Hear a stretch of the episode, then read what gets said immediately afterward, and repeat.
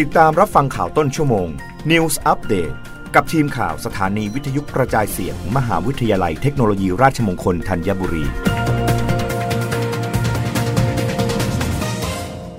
รับฟังข่าวต้นชั่วโมง โดยทีมข่าววิทยุราชมงคลธัญบุรีค่ะ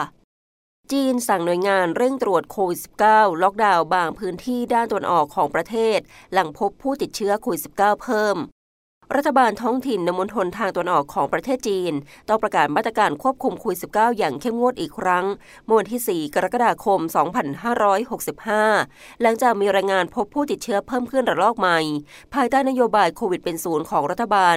การประกาศมาตรการดังกล่าวของจีนมีขึ้น หลังจากยอดผู้ติดเชื้อโควิด -19 ในท้องถิ่น เพิ่มขึ้นมากกว่า 300 ราย เปรียบเทียบกับในช่วงต้นเดือนมิถุนายนที่ผ่านมา ที่พบผู้ติดเชื้อเพียงไม่กี่สิบรายเท่านั้น ล่าสุดมณฑลอันฮุย เป็นพื้นที่ที่พบผู้ติดเชื้อมากที่สุดในช่วงที่ผ่านมา มีการประกาศตรวจเชื้อโควิด -19 ประชากรในเมืองเฮยเฟอร์ทุก 3 วัน หลังจากยกเลิกมาตรการตรวจเชื้อทุกสัปดาห์ไปก่อนหน้านี้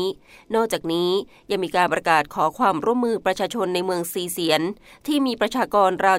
760,000 ราย เช่นเดียวกับเมืองหลิงปี ที่ประกาศล็อกดาวน์ประชากรเกือบ1ล้านคน และยกเลิกกิจกรรมการประชุมลงทั้งหมด ขณะที่มณฑลฟูเจียน มีการสั่งตรวจเชื้อโควิด -19 ทั้งเมืองในบางเขตพื้นที่ด้วย ทั้งนี้จีนพบผู้ติดเชื้อในท้องถิ่น เมื่อวันที่ 3 กรกฎาคมที่ผ่านมาทั้งหมด 380 ราย ในจำนวนนี้เป็นผู้ติดเชื้อที่มีอาการ 41 ราย ไม่มีอาการ 339 ราย ไม่มีผู้เสียชีวิตรายใหม่ โดยมีผู้เสียชีวิตสะสมทั้งประเทศยังคงอยู่ที่ 5,226 ราย รับฟังข่าวครั้งต่อไปได้ในวันพรุ่งนี้ เวลา 8นาฬิกา โดยทีมข่าววิทยุราชมงคลธัญบุรีค่ะ รับฟังข่าวต้นชั่วโมง News Update ครั้งต่อไป